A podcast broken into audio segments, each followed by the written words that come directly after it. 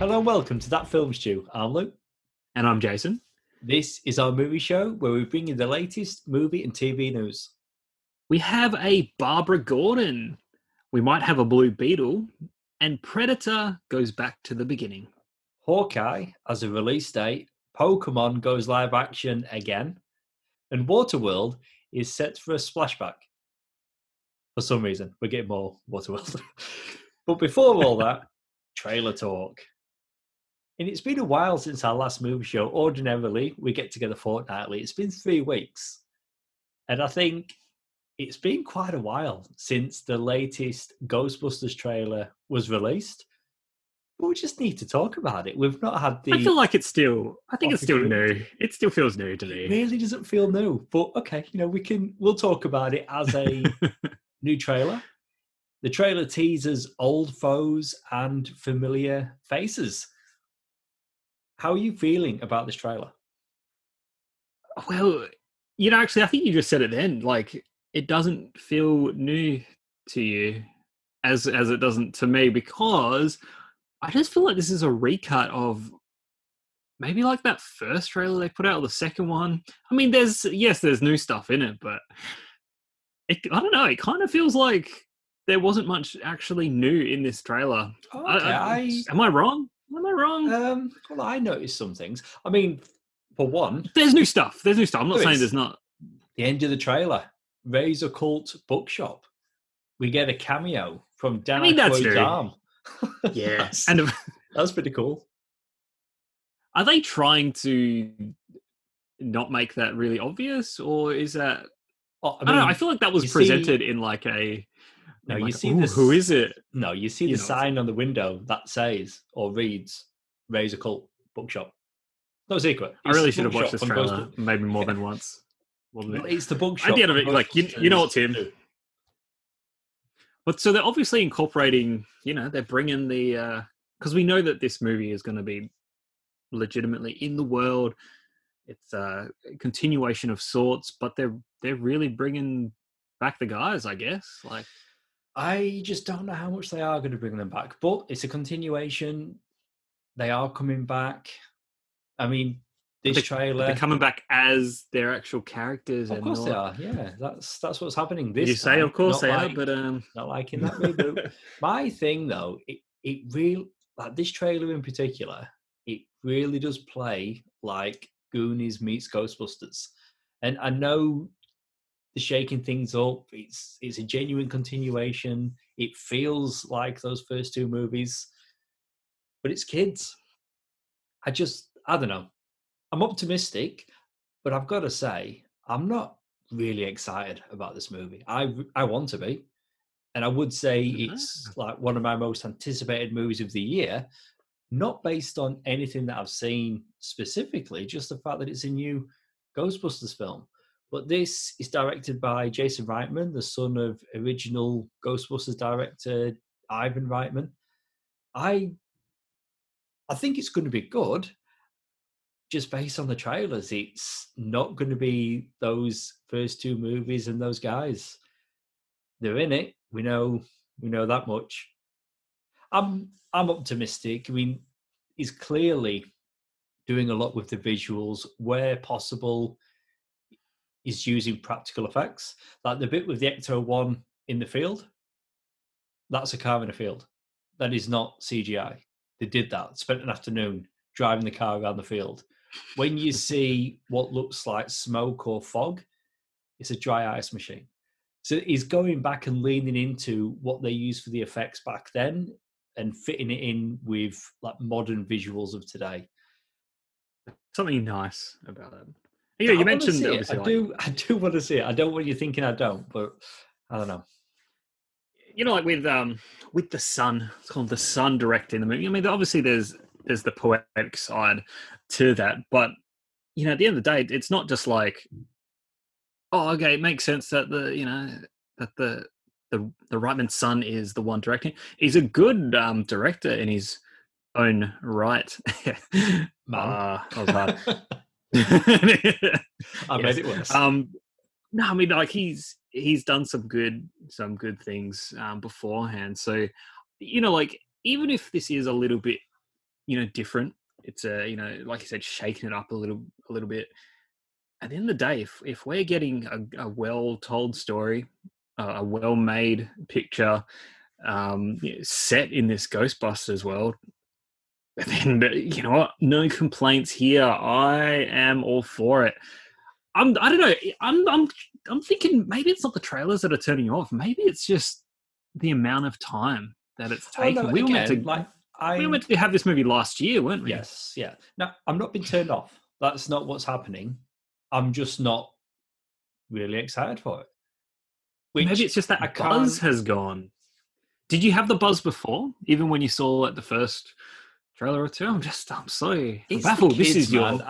It's the kids. It's you know, I love the movie Goonies. Okay, I came to a time in my life, and I can watch it again now, and it takes me back to that place. I've watched it with my kids. Goonies is great. I don't know. I'm sure it's going to be good. The original Ghostbusters are back, obviously, minus Egon, but the film is focused on his family. Egon went to that farm town for a reason. There's a mystery there. We see some of the ghosts. Oh, we get the terror dogs in the trailer. We get they're running Gozer, and we get what looks like the taxi cab driver from Ghostbusters 1. That goes back. There's a lot of. Come on, you're going to have a good time with this. I know. Paul Rudd's in it. It'll be right. I know I'm going to like it, but I feel like I should be really excited for it. I guess the one positive would be at least you're not getting super excited. You risk being disappointed. So I mean, that's it. But either way, let me be honest. Opening weekend. More than likely opening night. I'll be there. I'll be watching it. Of course I will. For sure. Yeah. For sure. The next trailer I want to talk about is a film that I never even knew existed until hearing about the trailer. It is Malignant, a new horror movie from director James Wan. Had you heard about this? Only when the trailer launched, which is probably when you first found out about it. What are they? They dropped a poster, a trailer, if not hours apart.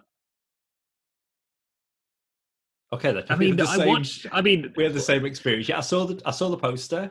You know, she's laying down from the side, red face, there's the thing pointing towards her eye, and then watch the trailer, and I'm into it. James Wan directed horror. Like at first, saw the poster, saw his name. My assumption was produced by. That again, I heard exactly, nothing about this. Which is what we've been getting for a while. And you watch, but you watch the trailer, and it's like reeling off his credits, and it's like, you know, James Wan, Saw, Insidious, and The Conjuring. He's got a pretty good track record, hasn't he? So I'm here for more James Wan horror, definitely. Aquaman. Wait, no, don't put that on there. Sends the wrong message. That was pretty horrific in a horror kind of way. The visuals there. The trench were pretty cool. Yeah, got pretty dark. But look, starting with that poster, I know this is trailer talk, but with that poster, I mean, what struck me is that it's very. I mean, it's visually it's kind of a scary image, which is. Yeah. Pretty good for a poster. I mean, I'm not like, oh, I'm shitting myself, but it's like, you know, oh, it's an uncomfortable image. You start watching this trailer, and the start of it is just nothing but these. Just every shot, every little snippet of footage is just something a little bit creepy. Something, whether it's just the way that the camera is positioned, or the visuals that are on screen, or the lighting, or the flickering of things. It's just they're seeing things happening, and it's just like, oh, okay, that's visually striking. That's making me a little bit uncomfortable. Oh, like, look at that. That's, that's a bit creepy. When was the last time you watched a trailer that you could say was doing that? Yeah, no, I can't think, honestly. And then you've got, it kind of goes back to the poster, like that final shot of, you know, like she's laying there, it's sideways. And then there's like things moving in the background. There's this like body thing that's moving. It's like, what the hell's going on? I don't know what this movie's about, and that's great. More than halfway towards the end, I stopped watching. Ooh, reason being, knew nothing about it until the trailer, the poster. You were sold, and now you're like, well, yeah, I don't need to say anymore. I was like, they're showing us a lot here. Like, it started to really be showing a lot. I'm doing that more and more now. If a trailer starts oversharing, I just stop watching. You make me so proud. That's good. That's a good way, because what is the point of a trailer? To convince you to watch this movie, to increase your excitement level at whatever notch it's at, just to increase it a bit. And if you're already there, if you're like, I'm watching it, then you don't need to watch anymore. Just go watch the movie. Perfect. Poster, directed by James Wan. I was sold already. But yeah, they were showing a lot. Visually, I guess they do, but I mean, like, if you're like, what is this movie about? I have no freaking idea, man. So it's all good. I feel like there's nothing, and I'm going to forget half of what I saw. Himself as a child, perceived as an imaginary friend to an adoptive family, and he comes back as an adult. That's good. That was my takeaway. From the trailer. Okay, well done. Well, okay, that's it for trailer talk, and now let's get on with movie news. In the Heights, star Leslie Grace has been cast as Barbara Gordon in DC's upcoming Batgirl solo movie. First of all, there's a bit more to this news, but have you seen In the Heights? The musical? Are you familiar with this? Okay, no, I haven't. Like the musical movie. I know you're a big fan of musicals. No, I'm familiar with the movie, and I've seen her in the posters, the trailer, but I've not seen the film. Well, Leslie Grace. I mean, by looking at her, right? My immediate guess would have been, oh, is this Batgirl movie gonna be connected to potentially that new? Robert Pattinson, the Batman movie, as we know, Commissioner Gordon is played, or will be played by Jeffrey Wright. And if you're looking at these two actors, you'd be like, okay, there's some sort of similarity in appearance there that you could draw connections to. However, J.K. Simmons, who we know was Commissioner Gordon in Justice League, is in talks to return as Commissioner Gordon. So this movie really, to put it in concrete, is a part of, I guess, the DCEU. Yeah. And not to say I was told any other way, but I was going to say it's always been presented that way. That's always been the idea. Because what they're going to look at doing is obviously continue to release DCEU movies on the big screen, but then some smaller characters. Although, Batgirl, she's been around for a long time. But certain DC characters, their films are HBO Max originals. So that's where it will premiere, and it will not, at least at this time, have a theatrical release. I mean, sure. It's cool. I mean, if it's made for that purpose, it's fine. It's just when they do it. Getting a Batgirl movie, and we're getting more and more that DC content coming to HBO Max, just like we're getting a Blue Beetle movie. This is a character they've talked about for quite a while. First come to the big screen, now the small screen. Are you familiar at all with this character? I've seen him in things, mostly in animated form. He's like Brave and the Bold. That's right, Brave and the Bold and stuff. Young Justice. So there's been a few Blue Beetles over the year. The more popular one for me was Ted Kord in the 80s, but now we've got Jaime in those cartoons, and he's the version of the character we're going to get in this new movie. Zolo Maradeña, best known for his portrayal of Miguel Diaz in Netflix's Cobra Kai, is in talks to play the lead. That's what was posted ahead of him being at the premiere for the Suicide Squad. Oh. I'm pretty sure he's got the part. There was casting news, and then he was at the premiere. I mean, did they just invite anyone? Like, I don't know. Also at the premiere was Leslie Grace. So there you go. That's it. They're in the family. They're in the DC family. Yeah, all right. He's got the role. So Batgirl, Blue Beetle, original HBO Max movies. Mm. We've got the cast of Injustice: Gods Among Us. So that's DC's next animated movie. It will include Justin Hartley, Anson Mount, Gillian Jacobs, and more. We've got Justin Hartley as Superman. Anson Mount will be Batman. Laura Bailey is Lois Lane. Jeanette Varney as Wonder Woman. Gillian Jacobs as Harley Quinn. And Kevin Pollak as Joker and Jonathan Kent. Wow. That's odd. Kevin Pollak. Well, I'm assuming Joker and Jonathan Kent are two different characters. Otherwise, they're doing something very different. Yeah, I mean, wow. What range he must have to go from Joker to Jonathan Kent. You know, we recently... Acting. We recently reviewed Batman The Long Halloween Parts 1 and 2, and we found reviewing that... and I guess we kind of came to the conclusion with Justice Society, World War II before that, they've gone back to a shared continuity. And they started fairly early with Superman, Man of Tomorrow. We got a one and done with Batman, Soul of the Dragon. I really hope this is a one and done. Well, I mean, we would assume we would get Justin Hartley wasn't Superman in Superman Man of Tomorrow, was he? Well played. That seals it. Voice cast means... Yes, yeah, of course, yeah. New continuity or new one-off, yeah. I missed that subtle clue. Yeah, it's just the story of Injustice, evil Superman. I didn't want it part of a shared continuity, but, you know, okay. Based on the game, the Tom Taylor comic, you know, I'm happy to sit through... they're pretty much close to 90 minutes now, aren't they? Feature length. Yeah. That's okay. I can watch it as a one-and-done movie. You speculated it would be such. It makes sense. I think that kind of... that's got to confirm it. Otherwise, they're just being wacky. They've been wacky otherwise. So, yeah, all right. Could be cool. It's a popular game. The Tom Taylor comics were very popular. I read all of them. And... yeah, you know, okay, it's cool.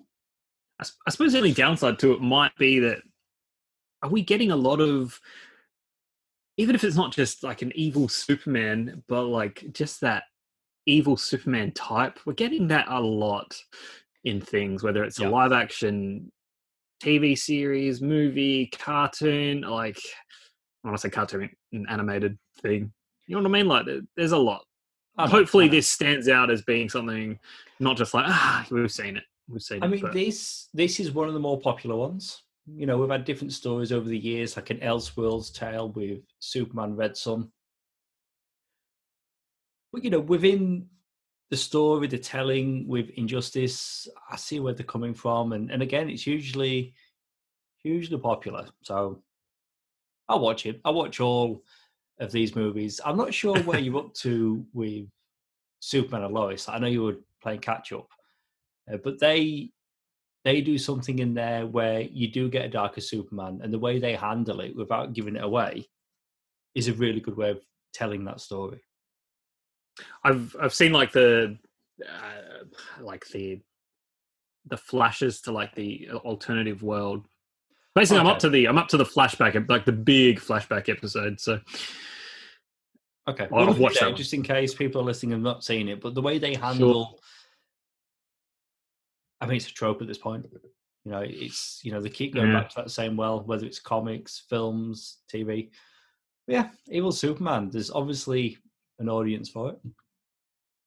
I May Destroy You writer, director, producer, and star Michaela Cole has joined the cast of Black Panther: Wakanda Forever. I can't tell you anything more than that. That's what's been reported. I mean, that's the news. It's a big get for them and a good opportunity for her. Obviously, she's very well known in TV. But yeah, so this is going to be her first big role. Yeah, look, I'm not familiar with I May Destroy You. I gave it a Google. I gave it a Google search, and that was as far as my research took me. So, drama series. It does look like primarily like a black cast. show. So, I mean, yeah, Black Panther. She's British. She's a big talent. And they need to do something with Black Panther 2. And, you know, I feel at this point they pretty much do have a nimble audience. Like, so much of what people got out of that first movie is going to get them coming back for a sequel. But it's pretty rare that you get a superhero sequel and the superhero is no longer in it. I feel like they need to be doing something, and casting like this is definitely a step in the right direction. Yeah, I mean that's a whole topic, and I think we've discussed that before. But I'm still so curious as to what direction is this movie gonna go in. Like, who knows? I don't know. But yeah, like you said, if they're doing things, pulling talent, you know, like, oh, it's yeah, that's all they know. Like, inject talent, and like hopefully the rest will follow. It's a good story, it'll work. Taika Waititi's animated Flash Gordon adaptation will now be a live-action movie. So, Taika Waititi's live-action Flash Gordon adaptation is on its way. I mean, I'm there for it. I really am. I mean, I feel like he's made his Flash Gordon movie with Thor Ragnarok, but okay, he's actually going to tackle the character of Flash Gordon this time, so we'll see what it brings. But he's someone now that he's such a big talent, and I'm there for whatever he is putting out. It's weird when something like this, like the concept of turning this into a live action thing, suddenly I'm like, wow, this is either going to be a much more difficult project to pull off, or it's just going to fail horribly, and it's just going to look weird, cheap, I don't know, just cheesy. It's not going to. In my head, I'm not a creative like Waititi. I can't comprehend what this is going to be. I just assume it's going to be ridiculous. But as an animated thing, I can picture it like, okay, yeah, you can go crazy, lots of color, lots of, you know, 80s bam and stuff. Mate, again, Thor Ragnarok would have worked. That had all of that. Yeah, I mean, really, okay, have all of that. I've got to be honest, like, Flash Gordon as a character, you know, there was that movie in the 80s, Gordon's Alive, you know, and all of that, and the Queen songs. I think that's where my brain is stuck, and it can't move on from that. I think it's just going to be that, but like with like smartphones. I've got to be honest, like, if we're not talking about Taika Waititi, I'm not as interested in Flash Gordon, so I'm pretty much there for him and what he's going to bring to it, because yeah, do you know what I mean? He's someone that's he's working at the top of his game, like Jojo Rabbit. Like, obviously, you know, not as silly as Flash Gordon, but it did have some, you know, high concept ideas, and him as Hitler, and I don't know, like, if he's directing it, I'm there. You know, just like we're talking about the James Wan movie. Like, there's certain people, if they're involved, okay, I'm now interested in this. Yeah. Whereas without them attached, maybe I wouldn't have been. That's 100% true. Like, I'm like, I trust that whatever's happening is going to be incredible. I just can't comprehend what it is. So I need to see something. And I'm sure it's going to both baffle me and blow my mind at the same time. We're getting more turtles. That's the thing that's happening. SNL writer Colin Jost and his brother Casey Jost will write the next live-action Teenage Mutant Ninja Turtles movie. There's like, oh, okay. And this is separate to the animated Seth Rogen movie. Right, because I had that in my head. I was like, weren't they doing something? So this is separate. Okay. And then it's like, right. Okay, so what is it? Like, is this another reboot? But then when you read on, Michael Bay will again be one of the producers on the film, just like on the 2014 Turtles movie and the sequel from 2016, Out of the Shadows. Now, is this him being able to stick his name on it because of some producing credit from those first two films, or are we going to get something completely different?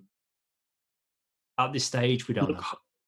Hopefully what we get is much like the Transformers franchise. Like, maybe this could be the Bumblebee of it. Whereas, not that Michael Bay directed those first two, but maybe, you know, like he won't be as heavily involved and we'll get something a little bit different. But then if it's in continuity, we're going to get those scary designs. I don't know. You know, they were scary. I didn't mind them, but they were scary. I recently rewatched them, and not so much the first one, but Out of the Shadows. It's pretty fun. You know, it's a live-action. They embrace the cartoon, yes, for the most part, and they just embrace it and then put it on the screen. Yeah, I had fun with it, but I don't know. I think I'm more interested in the Seth Rogen cartoon, to be honest. But we're getting to Turtles films. You know, just one more thing before we move on. I recently rewatched Mystery Men, and it wasn't, I've seen this film like so many times, and it wasn't until my most recent watch that I noticed Michael Bay has a cameo in that movie. Have you ever known that? He plays one of the... Okay, so when you've got Casanova Frankenstein, the Jeffrey Rush character, and he's telling all the bad guys his plan, and then you've got the Rat Boys, and then one of them asks if he could bring his beer to the other room. That's Michael Bay. What the hell? And I'm watching it thinking, I'm sure that's Michael Bay, and I checked it afterwards. He's friends with the director, so he's got a cameo in the movie. Random, I know, but there you go. That is weird. And it's like, it's not like he's a... I mean, if you know what he looks like, I guess you know, but I mean, he's not like an overly identifiable guy. I mean, if passing on the street, you probably wouldn't recognize him. If you know, you know. Like, you know, I'm sure we're both watching Bad Boys for Life, and it's like, oh, look, it's Michael Bay. He's in this movie. Yeah, that's true. Yeah. Anyway. Well, that makes more sense. Anyway. I didn't mean to derail us with some Michael Bay trivia. That's fine. I'll derail you with some Clerks 3 news. And that is, it's on the way. More than that, day one of shooting was on Kevin Smith's birthday. It's happening. Hey, there's some fun trivia there. I'll follow it today. The original cast are together. Like, this is a film that is happening. Hey! Tell you what, you've got to give it to Kevin Smith. Obviously, it's got to a point in his life. And it's like, you know what? I'm just going to do all the things that I want to do. And he's doing it. Whether it's Master of the Universe on Netflix. Obviously, he's got his million podcasts that he's constantly pumping out. And he's doing a sequel to Clerks 3. You know, and I used to listen to most of his shows, but not as much now as I used to. But just going back to when I did, and he'd always be waiting on something. Whether it's getting something made for TV, getting a film put together, getting finance and all those things. And yeah, like now it's like everything is happening the way that it seems to want to happen. So I'm quite pleased for him. Like, I've been a Kevin Smith fan for as long as I can remember. And I really like Clerks 2. Thought it was excellent. And now we're getting Clerks 3. And again, because I'm not listening to him as much as I used to, this news just came out of the blue for me, but I'm sure he's been talking about it for a very long time. But here we are. Not only do we hear about it, it goes into production and they're actually filming it. Crazy. My takeaway from this is, I feel like maybe this isn't news, except maybe, of course, like they've started filming it and stuff. But maybe everyone. I mean, yeah, maybe already. If you're if you listen to his shows, but it became like big news where all the news outlets were reporting on it, like recently, like in between our last movie show and now. It is like it's a big thing. But for me, again, it just came out of nowhere. Speaking of things that coming out of nowhere, Predator 5. Yeah, like I think this big IP of a project would be talked about, anticipated, you know, lots of trinkets of news. Didn't even know this was happening. I don't know, unless I've completely missed something. No. What's going on? Yeah. Like, what have we been doing? Like, we do this movie show like on a regular basis. And even this news, the news is actually the fact that it's got an official title, not the fact that it's happening. Now we've missed. No, it's not us. Something. It's the news outlets that we rely on heavily. guess, I don't know, they're just not talking about it. If they're not talking about it, we're not talking about it. It's what it is. But look, you said... We do have our ear to the ground. Like, you know, we're always on the lookout and what we get to talk about on the show. And yeah, a fifth Predator movie just completely went by. So this is the news. Predator 5 is officially titled Skulls. And filming is well underway. When did that start? The story... Kevin Smith was probably talking about it. Exactly. The story will be a prequel that reveals the first time a predator comes to Earth. There's so much. There's so much here. First of all, I can already see it on the posters or wherever they're talking about it. Predators, the S will be a number 5 and it will say Culls. Predator Skulls. Yeah, the S is a fun. I mean, you shared that with me earlier, and I immediately took it for the movie show episode title, just in case they don't use it. we did it first. Do you know what's... I kind of like the idea of this being like a prequel that goes back. Like, how long has Predator been on Earth, or our Predator, or Predators, or whatever? How long? When was the first time they came? Because is it in Predator? Is it called Predator 2? Whatever it's called. Predator 2? The one with... The one set in the concrete jungle. That one. Yeah, that one. Yeah. Second one, Danny Glover. Yeah. It's all of them. I always like that they get to the ship and, you know, there's guns from, I don't know, yesteryear, from like, I don't know, the dawn of the United States kind of time.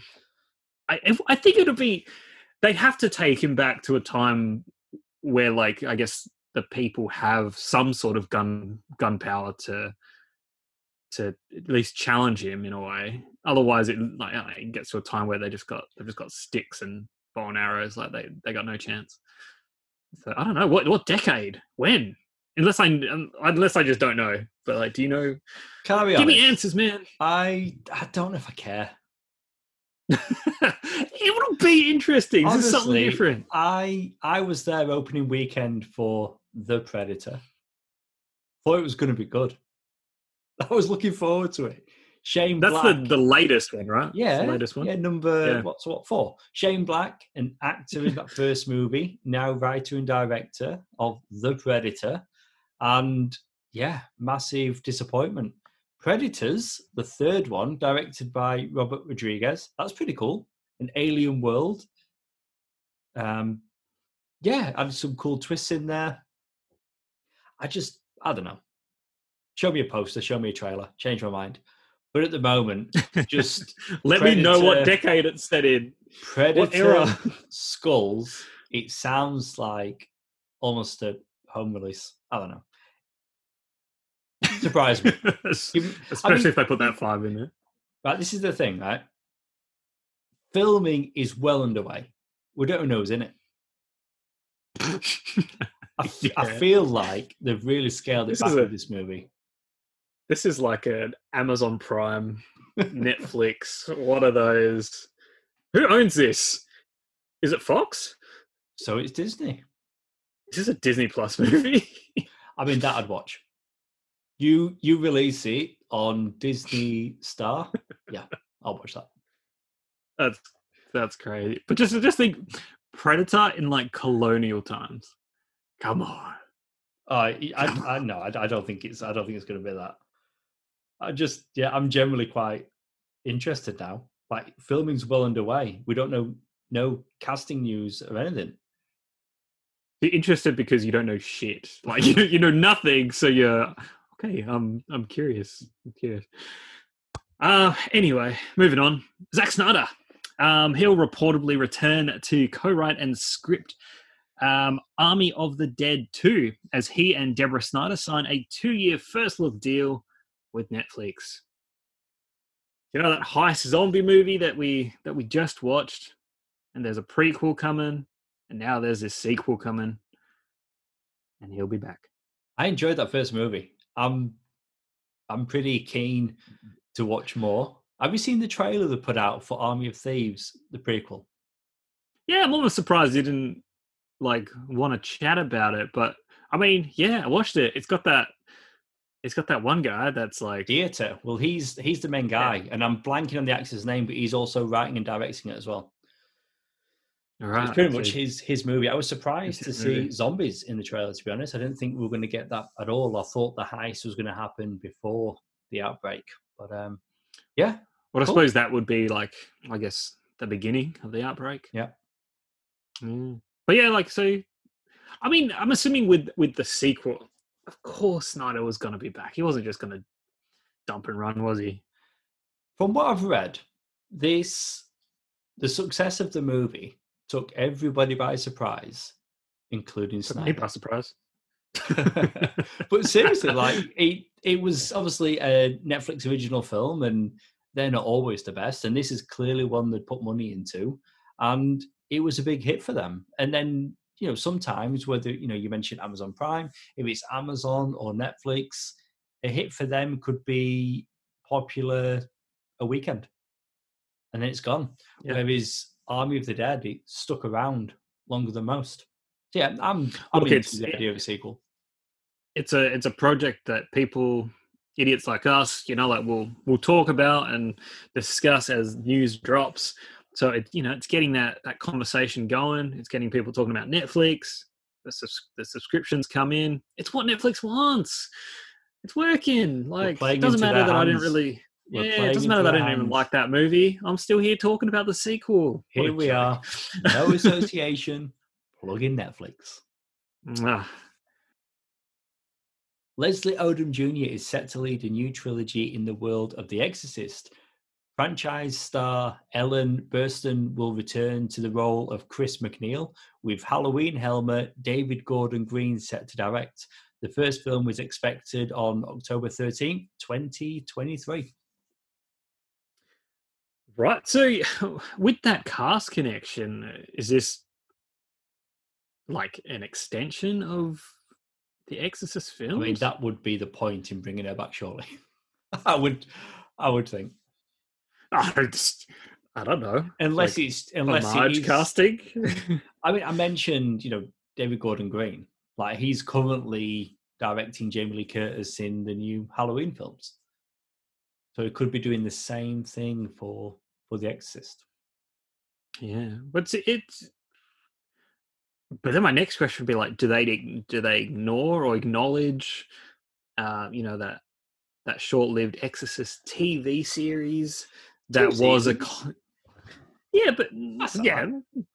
I say short-lived because I wanted a third. You know, because that was a continuation of sorts without... Remind me, because I bowed out of season 2 because it wasn't doing it for me, but I did enjoy that first season. It was a young girl, all grown up, wasn't it? Yeah, and if you haven't watched that show... That's a big spoiler, but yes, there you go. All right, is that a spoiler? Yeah, it's not till like it's a show the end that's been off the air. Regan, is that her name? Regan? It's been a while since Regan, whatever it is. Yeah, Regan McNeil. All right, but her mum's back for this new one. Maybe they're just going to touch on the first movie.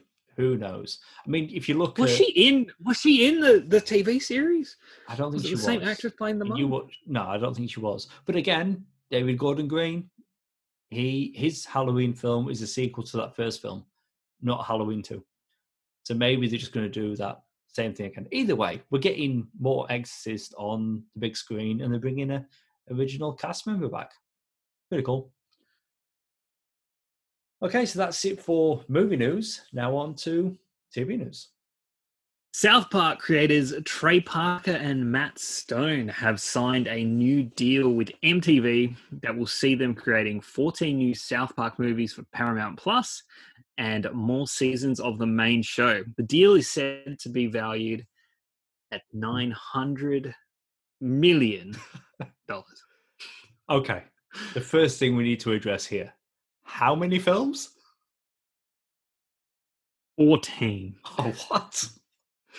I mean, okay, that's a lot. This news is crazy. Number one, $900 million, right? This is going to take them to, like, I think, like their 30th season at least of of South Park, of the main show. These 14 now, they've obviously you're probably familiar with like the main movie that they did bigger, longer and uncut. Got the DVD. Yeah, so they did that. That's like that's their only theatrical movie. They've done a couple, I guess, like what do you call them? Direct-to-home video release kind of things, or TV movies, I guess. These, I imagine these 14 new ones would be similar. Like they're for Paramount Plus, they're for that or whatever. They're not going to be like, hey, we're putting 14 movies out in cinemas. No, and that's it. Like part of the news, as you say, Paramount Plus, which is launching here in Australia very soon. So yeah, I get it, but they're still making films. Like they're going to classify it as a film, whether it's like a four-parter, or like you said, they've done the extended 90-minute. Or yeah, it's just bold. Like the press release that they're making 14 films. You're like, what? That's crazy. I'm still baffled by that price tag. Like, can I ask? I mean, honestly, do you watch New South Park, or in fact, do you watch South Park? Period. Yes, and I'll tell you what I did, because I watched it so intermittently over the past, like, maybe I guess like the past 10 years. It would be like you catch an episode here or there. What me and the wife did, was it last year? Might have been last year, where we did a full rewatch of the whole series. So I've now watched every episode up until the most recent two, which was the pandemic special and the. I think was it the vaccine special or something? Something like that. I think it was the vaccine special. They're still funny. I mean, the thing with South Park hits a certain spot. Like it, if you're talking about being bold, like what a bold show. I mean, people know South Park.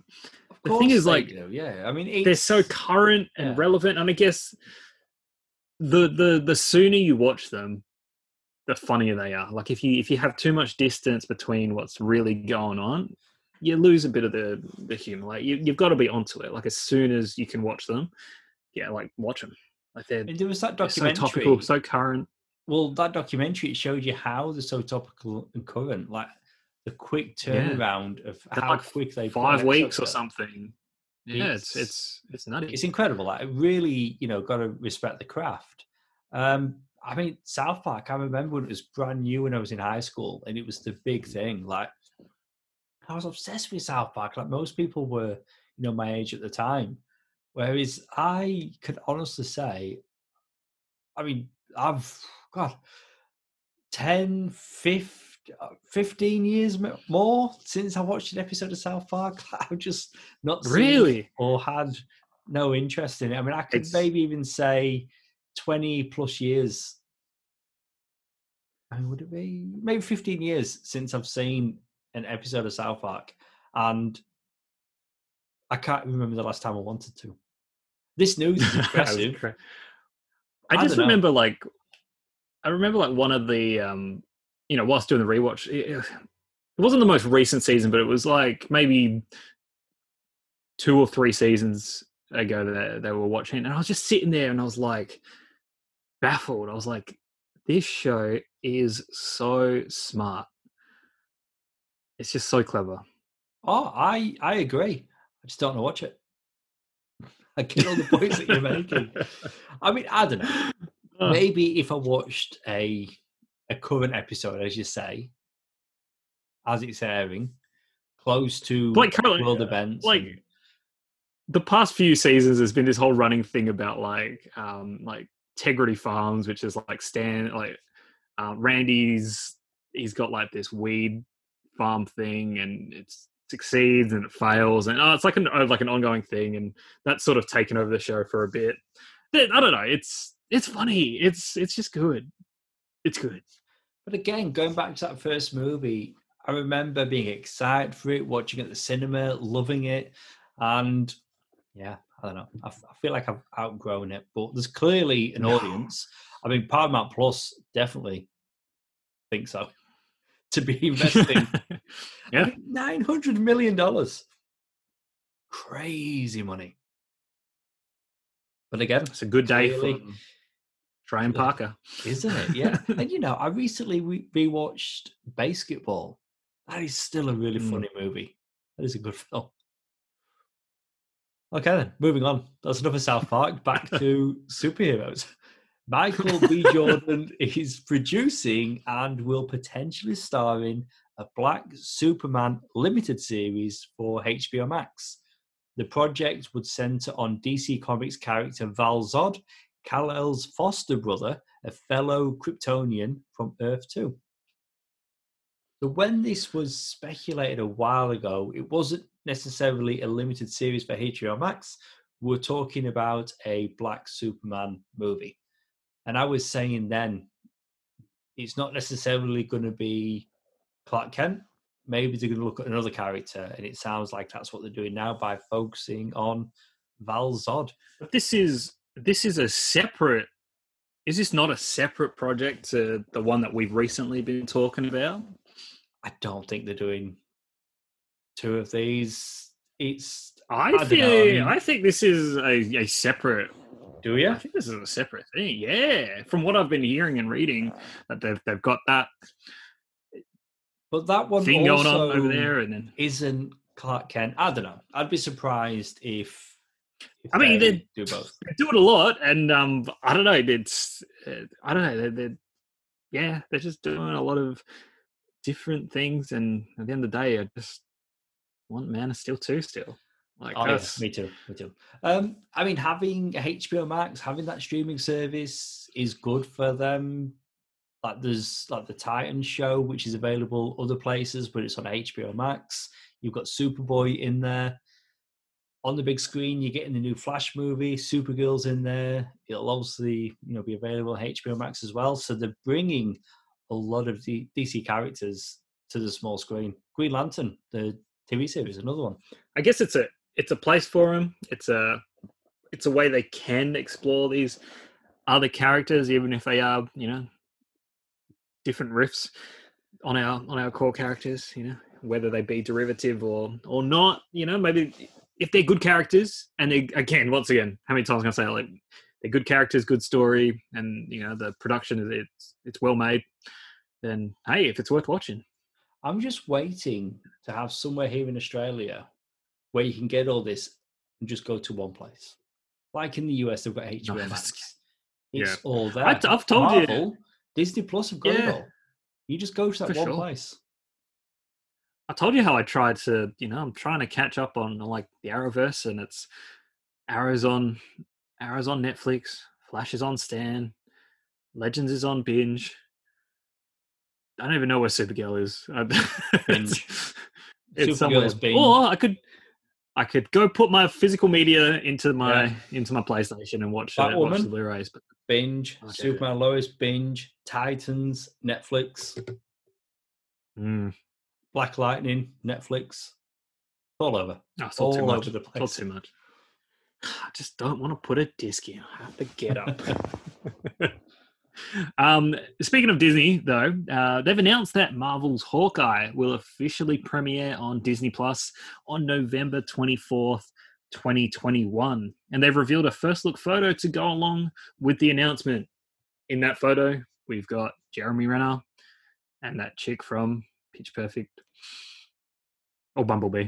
I'm going to say, Bumblebee. That's my favorite reference. Is it Haley Steinfeld? Yes, her name blanked my mind. That's why I said that chick from Pitch Perfect. Yeah, it's them two looking at each other. That's good. Yeah, it's a good image. Good for them. Yeah. I mean, the news is we've got an announcement, like a date, a premiere date. But what's interesting though, it wasn't too long ago. I think it was probably like a month now.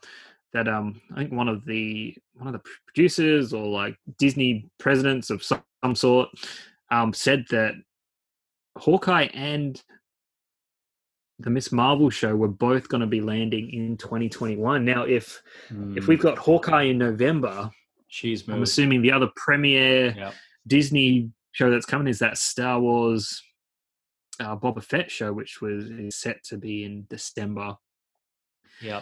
I don't know where Miss Marvel's going to fit. I did read that she's moved to next year. Is that confirmed or? I read that. I mean, it's clearly not happening this year because we're going to have, starting this week, What If, the animated Marvel show. That's going to take us up to Hawkeye, and that's going to finish out the year. There's no room. I mean, what if for Ms. Marvel? What If isn't going to run through August, September, and October, is it? No, I mean it's probably that's a good point actually, and it's only about 6 episodes. It's quite a short season. But what I mean is, What If is followed by Hawkeye, so we're not getting a Marvel show in between. What If finishes.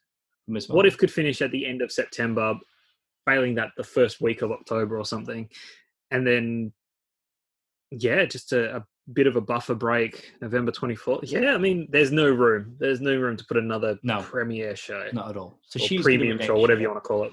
And then her show is going to set up her appearance in Captain Marvel 2, The Marvels. Mm. But Hawkeye, what's interesting, like, I'm looking forward to it. Are they going to be dodging, like, the movie releases as well? You know? Shang-Chi, Eternals, Spider-Man. There's a lot going on in the Marvel world. It's still a busy half of the year. I mean, they dropped Black Widow like during the second and last episode of Loki, so maybe they don't care. I don't know. I mean, people are going to watch it regardless. They're going to find their own way there. But I'm just looking at its release date. Yeah, so we're getting. Yeah, so I mean, it's all happening around about the same time, and that's the idea, isn't it? You're going to watch these shows weekly at home, and then opening weekend, most people go out to the cinema and watch the new releases. But Hawkeye on the small screen, like I've said before, like his character from Age of Ultron onwards, really cool character. So it's good that we're going to get to spend more time with him. An all-new Lego Star Wars Halloween special will premiere October 1st. Lego Star Wars Terrifying Tales will feature the voices of Tony Hale and Christian Slater. The story follows Poe and BB-8 after the events of the Rise of Skywalker as they journey to Darth Vader's castle. That's what we wanted. Yes. A follow-up to the Rise of Skywalker. I was just going to say the Lego Holiday Special was a lot of fun. I enjoyed that. And we did a full review on Sounds Like Comics, and as soon as they announced this news, I thought, brilliant, we can do a Halloween special. You can well done. But just remind me that holiday special, obviously being a Christmas one, that was set post the events of the Rise of Skywalker, wasn't it? Yes, and in that one, in that holiday special, we got to see, not just be told or hinted at, that I'm blanking John Boyega's character, Finn. We got to see that he was force sensitive. Right. Remember that whole thing around the Rise of Skywalker, and afterwards J.J. Abrams came out and said that it felt like he was being obvious enough about the fact that he was force sensitive. And then most people were like, was he? And then you watched the Lego Holiday Special and there you go.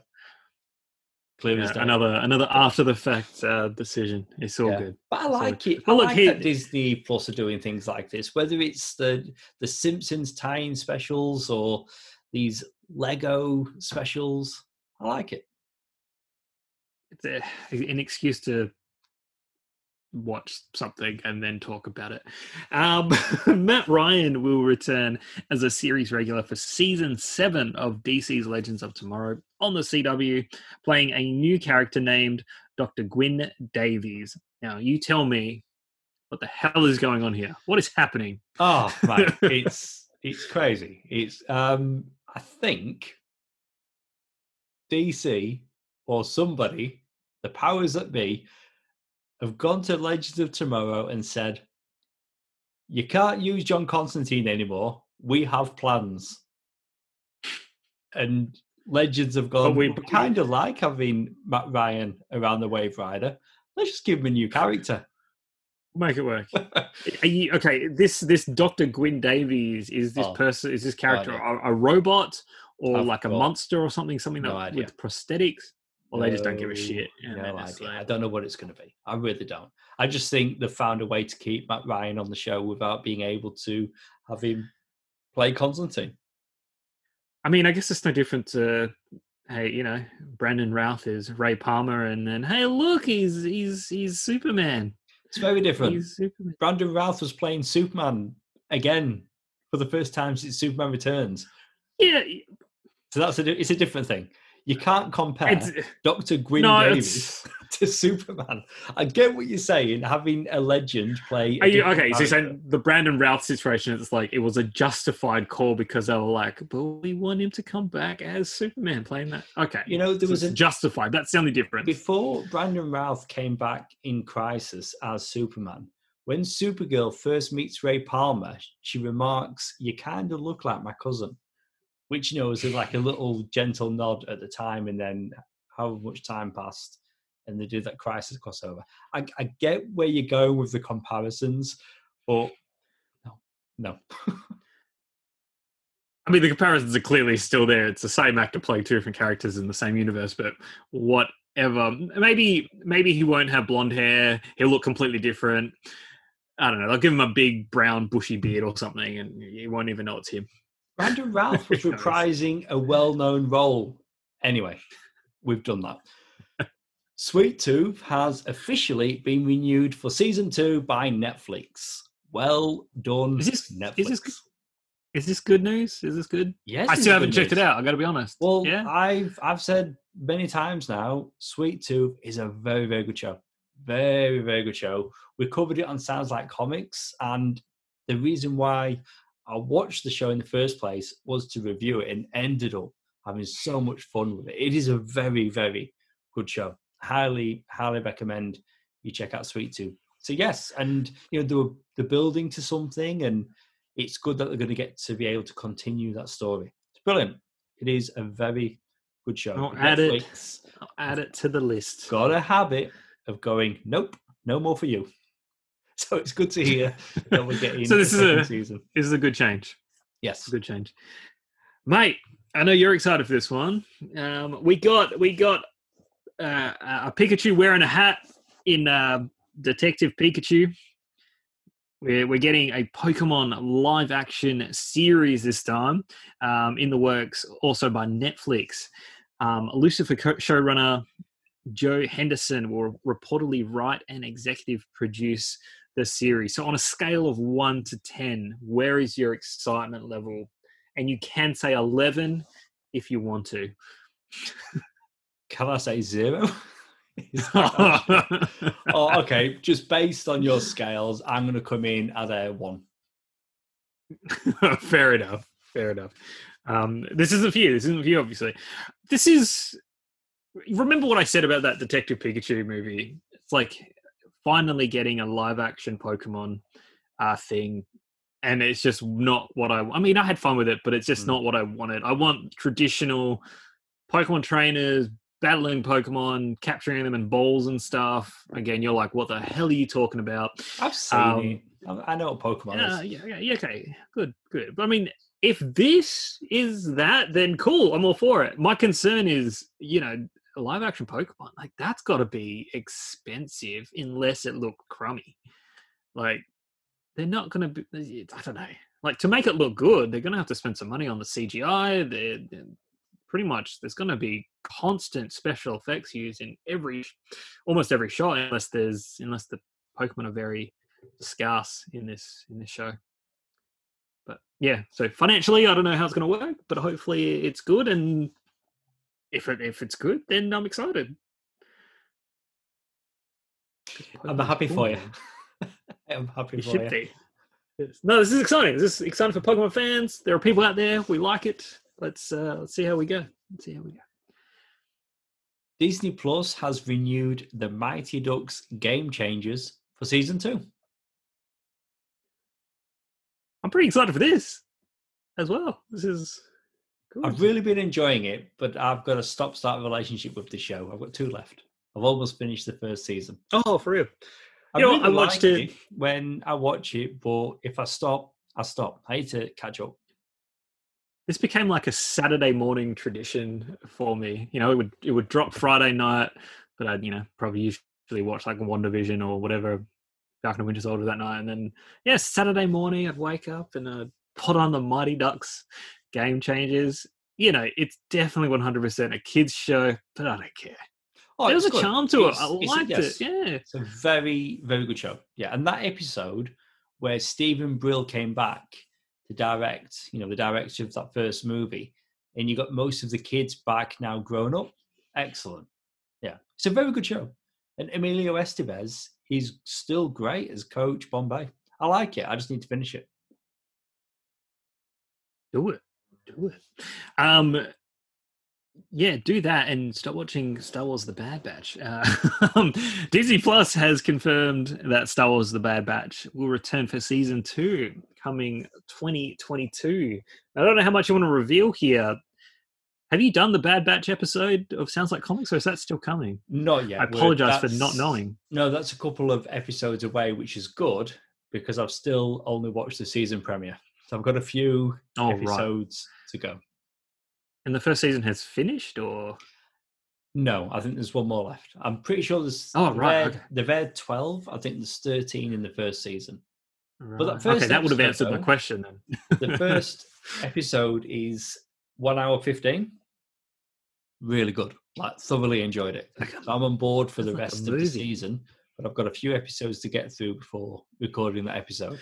But yeah, season 2, we're getting more. So that must mean it's decent then, I guess. Paramount is developing a new Star Trek series centered around Starfleet Academy, which will be aimed at younger audiences. More Star Trek. And I like the approach they're taking with younger audiences, because for the longest time, that's not been their focus.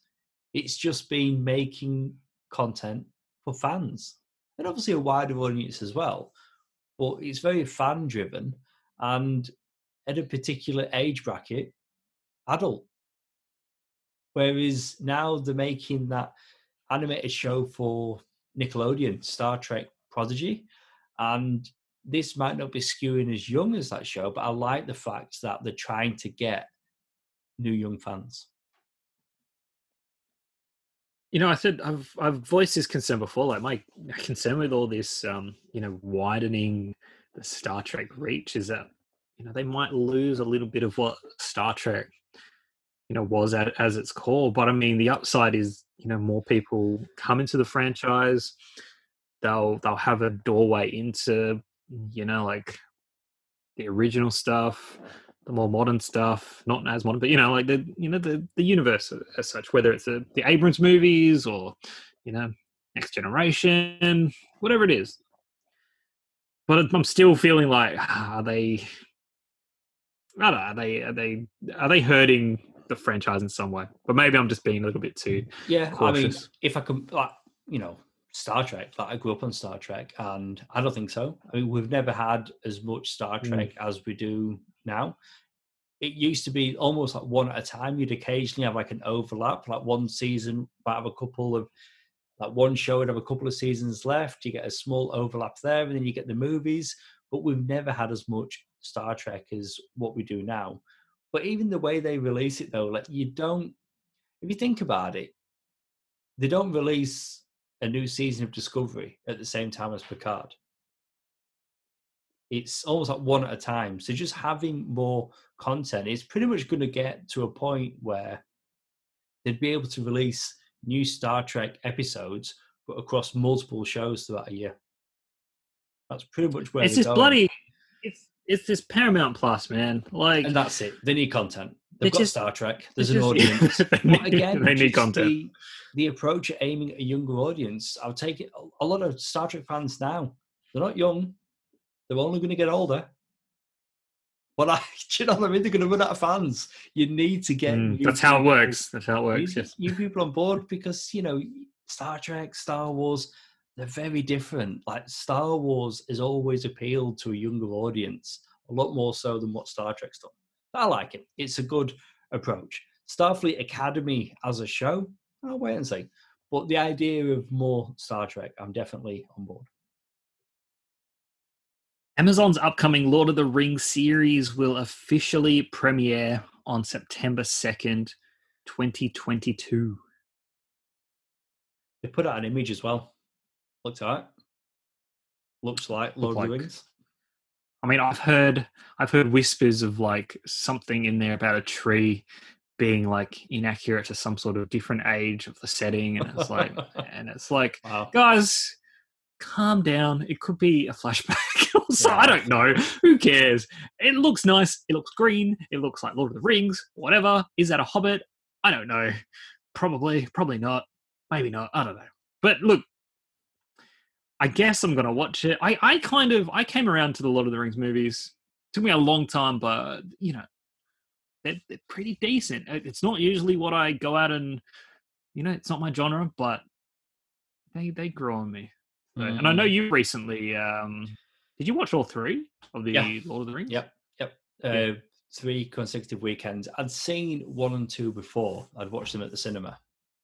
But I've not seen all. Their appreciation now, or recently? Oh, I mean, you know, I get it. I get the appeal. It's just not my kind of thing. Like, you know, put that on the poster. Lord of the Rings. I get it. Yeah, I still need to do The Hobbit. I've only seen the first Hobbit film. You know, we've got them to watch. Do you know what? Same. They were just. I don't know. I'll get around to it. But Lord of the Rings. So, you know, shows like this. It's like, where's it going? It's going to be on Prime. I'll probably watch it then. If it's easily accessible, yeah, I've got Prime. I'll watch it. Put on whenever you want. Yeah, sure. And, you know, the wife's a fan, so she'll want to watch it anyway. That's it. It's the wives. It's the wives that are making us watch Lord of the Rings. The BBC has confirmed Doctor Who Season 13 will have just 6 episodes, followed by 3 feature-length specials in 2022. And that will end in Jodie Whittaker's regeneration story. So we're getting... And so that means she changes, right? Yeah, that's the regeneration. That's when we get the new actor. So I think she's... So what's that? Three seasons with Jodie Whittaker as the Doctor. Is that normally... Is that usually like the normal like time that they stay? Is it usually a little bit longer? Is that long for one? Thereabouts. Like Tennant went longer. Did he go longer? When they brought the show back, in I think it was 2005, we got Christopher Eccleston for 1 season. David Tennant came on and did seasons 2, 3, 4. And was it 5 with Matt Smith? So yeah, 3 seems to be... Yeah, 3's a good number. 3 seasons, but they're doing it a little. 3's a good number. Okay. They're doing it a little bit different here, where a shorter season and then 3 feature-length specials. And hey, they could have been held bold and been like, "Hey, we're doing 14 feature-length specials in 2022." yeah, 14 movies. Yeah, 14 movies. Yeah, Jodie Whittaker is getting $900 million to stay on for 4 more seasons. This next season of Doctor Who has British comedian John Bishop as a companion, so I'm pretty interested in that. I'm a fan of his stand-up.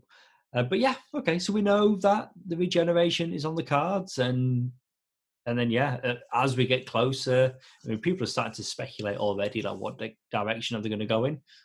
But it'd be interesting to see where they go next.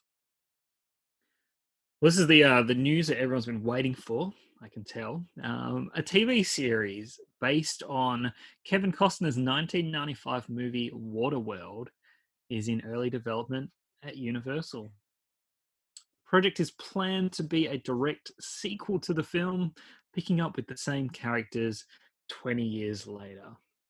I just want to know, is Kevin Costner coming back?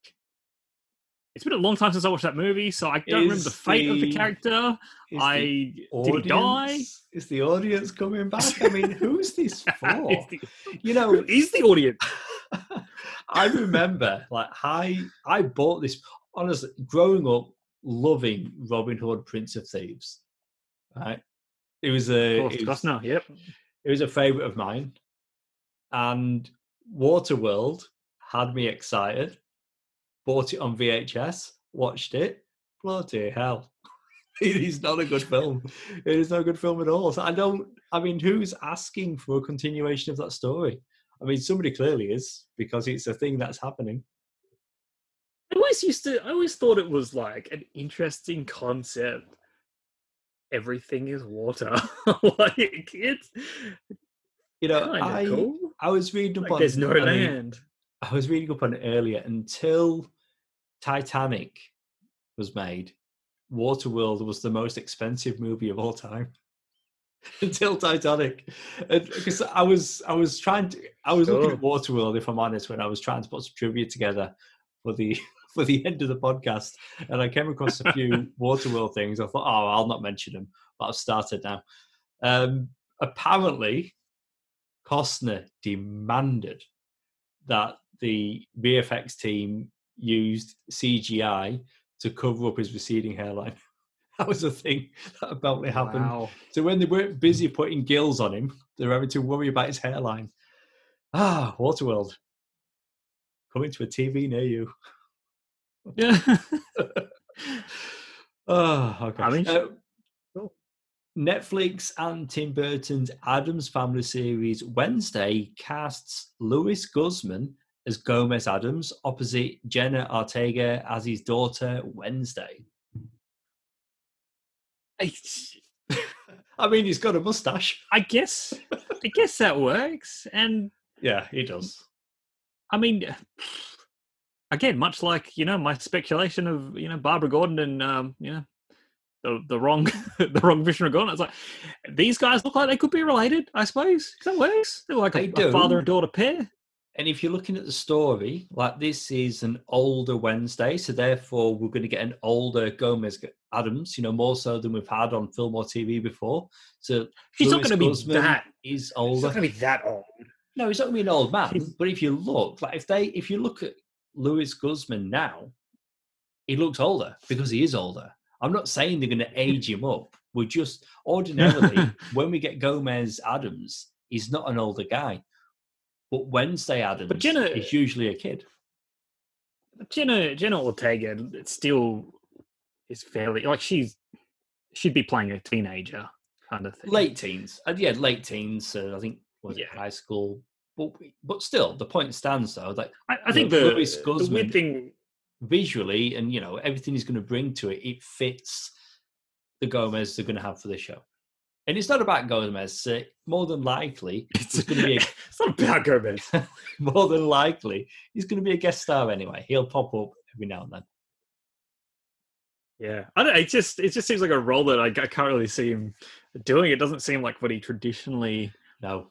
Not does. He doesn't usually play like a creepy kind of character. He's usually the more like, I'm very excited about everything, like he's always very, but like loud, excitable, it's just lots of energy. And I feel like Gomez, the opposite, It is that guy that's charming, just in things. Wow, creepy. Ooh. Mm. He's in things like I clicked on Yes Man. Was it? Is it called Yes Man? What's that movie called? Jim Carrey. It is, isn't it? Yes Man. I mean, Yes Man's one of them. So if that's what you're talking about, yeah. You just flip the channel. There's Louis Guzman on the ledge doing his comedy bit. At the weekend, watched Journey 2: The Mysterious Island, one of the few Dwayne Johnson movies I'd not seen, and there he is. Doing his thing. I mean, granted, he's in more of that movie, but he's just someone that just pops up, good value, and now he's Gomez Addams. So good time. It's happening. It's happening. Okay, well, that's it for TV news, and now on to the recommends. You know what I'm recommending? It's it hasn't finished yet. It's currently airing, but I feel like I've watched enough episodes to be fully on board that it has become event television, must-watch television in my household every Wednesday. Monsters at Work on Disney Plus. I was surprised you'd not recommended that previously when we did our last movie show. I, I was waiting. I didn't want to get too excited about it. And then, you know, by the time episode 4, 5, 6 rolls around, it's like, oh, this show's kind of average, but it's still going strong. It's charming each week. The quality, I mean, this is of course the TV series extension of Monsters, Inc., Pixar, Disney, you know, all of that. John Goodman's back as Sully. Your favorite Billy Crystal is back as providing the voice of Mike, which is, I think, the only movies you can tolerate him in, I believe. Yes, you just don't like him, eh? I don't get it. But anyway, they're not the main characters in this show. They're like, they're basically like running Monsters Incorporated now. It's a sequel. It serves as a sequel to that first movie, you know, like, so they're not scamming anymore, they're doing the laugh stuff, so it's sort of like operations sort of changing hands, and they're sort of ushering that in, but they're sort of secondary characters because it focuses on like a maintenance team, and there's a good assortment of a little crew here, and you know, it's fun. It's pretty much, it's like Monsters, Inc., like we're at Monsters Incorporated. There's doors, they're visiting kids, things are happening, you know, there's a one and done story every sort of episode, but it continues like a little serial. It's good. And at the end of each episode, there's a, you know, Mike hosts a little, like, it's like a laugh class. Like, he teaches the other monsters how to be funny. So it's like a little, almost like a little short at the end of each episode. And there's some good humor there. So have you checked this out at all? With the kids? Yeah, I've done the first... By yourself? No, with the kids. So it's watching at a steady pace. We've done the first 4 episodes. My eldest, who's 9, isn't into it at all. So she kind of reluctantly watches it. My youngest, though, 4, she cool likes for her. It. And I think it's all right. Like, you know, it's fine. I mean, you've gone between the two there a few times, Monsters Incorporated and Monsters, Inc. I only know the movie as Monsters, Inc. So it almost throws me every time I hear them say Monsters Incorporated. I'm like, oh, I'll refer to the movie as Monsters, Inc., but I guess like their place of work is Monsters Incorporated. I know, so I only know it as Monsters, Inc. So anyway, I like it. It's all right. What's that new chipmunk show? Chippendale Park Life. They prefer that. Sure, watching that on Disney Plus. But yeah, it's good. Like, you know, but all right, 9-year-old, go watch your Chippendale. Well, they but I guess what's together.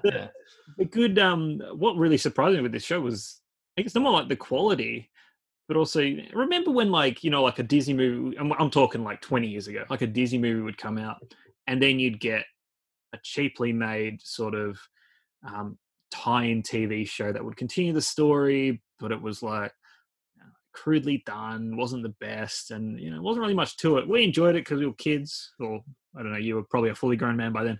But like I would enjoy, you know, this. I don't know. There's a lot of quality into it. I think I just appreciate that. Like, this is almost like up there with all that premium stuff.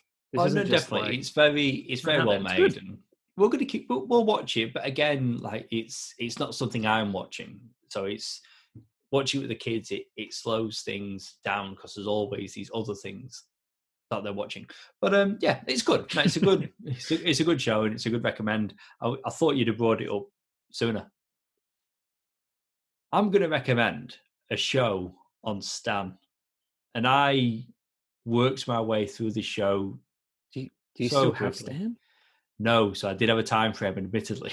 So I do actually. Right. I have Stan until tomorrow. I've still got Stan today. I'm very much enjoying my free trial. But whilst having Stan, wife and I watched Dr. Death. You've probably seen it. It's plastered all over Stan. There's the ads on TV. Are you familiar with Dr. Death at all? No, I'm doing a sneaky Google search right now. Oh, wow. Just so I'm involved in what you're... No. Go on the app. I have seen that poster. I've seen that poster. Because you've got Stan, yes. You're on the app. It's everywhere. Yeah. But if you're unfamiliar, As patients entering the operating room with Dr. Christopher Dunch for routine spinal surgery start leaving permanently maimed or dead, two fellow surgeons and a young assistant district attorney set out to stop him. Now, this is based on true events. It started as a podcast, and the cast is incredible. So playing Dr. Christopher Dunch, Joshua Jackson, he is menacing, like he is so good in this. And as the other doctors, what an amazing double act, Alec Baldwin and Christian Slater. This show is excellent. Could not get enough of it, but that's like speaking to, you know, how well the show is put together, the cast, the writing and all of that. Like the true events that this show is based on are absolutely horrific. And yeah, it is like such a high recommend. Like this show is fantastic. And, you know, we've seen Joshua Jackson in many things over the years, including the Mighty Ducks. But this is him as I've never seen him before. Like, and you go through moments in his life, like when he's in college, when he's first starting to practice, like when he's later in life, and he does it all. Like it is such a well-made show. And it's only like 8 45-minute episodes. The whole thing is available on Stan. I've got Stan. I can watch it. It's great. Honestly, I thoroughly enjoyed it. And yeah, like easily bingeable, like just one after the other. It's great. And Christian Slater, like just watching Dr. Death made me want to watch the whole of his back catalogue because he's great. You know, with Christian Slater, I just had to Google like what he looks like now. I mean, obviously he was on the he's on the poster, but he used to really freak me out. Just like I don't know, something about him. He just makes me uncomfortable. Just I don't know. Yeah, it's just I think because he always kind of played that kind of creepy, lurking kind of characters. Yeah, you know, kind of thing. Just see him in this. Always. Like his character is really big and over the top and inappropriate times. Like he's so much fun in the show. And again, like you know, you've got Alec Baldwin. It looks less intimidating. That's good. Honestly, good. Check it out. I mean, we recommend things all the time, but this is one that I think you'd really, really like. It's a good show. Now, as always, we're going to close out on some trivia. As I said earlier, I was looking at Waterworld. Decided not to go with that, but gave the trivia anyway. But the focus for my official trivia, Flash Gordon. Flash! George. Yeah, that's what I wanted. George Lucas loved the old Universal Flash Gordon serials as a kid and wanted to make a modern version based on the original comic strips. Federico Fellini was optioning the rights at the time, so Lucas wrote Star Wars Episode 4 A New Hope instead, and the rest was history. What? That would have been a good cue for the John Williams Star Wars thing. Just put it in. I'm assuming it already played. But yeah, I mean, I knew this already, but I just read it again today under the Flash Gordon trivia. But yeah, like George Lucas wanted to make a Flash Gordon movie. He couldn't. So I was like, oh, I'll just do my own thing then. And then we got started. Sure, show it then. That's all you need, just. Good. And we're all better people for it. That's good. That's cool. Thank you. Well, that's it for our movie show. Please go subscribe and download this podcast on SoundCloud and Apple Podcasts. And please leave us a review. It helps listeners just like you find the podcast. We're on social media. You can find us on Facebook, Twitter, and Instagram as That Film Stew Podcast. And all of our episodes can be found on our website, thatfilmstewpodcast.com. If you missed it, we recently celebrated our 300th episode by taking a look back at the Marvel Cinematic Universe Phase 1. We also recently reviewed Jungle Cruise and Batman The Long Halloween Part 2. But also stay tuned for our upcoming review of The Suicide Squad. You've been listening to Luke and Jason, the guys from That Film Stew. See you soon.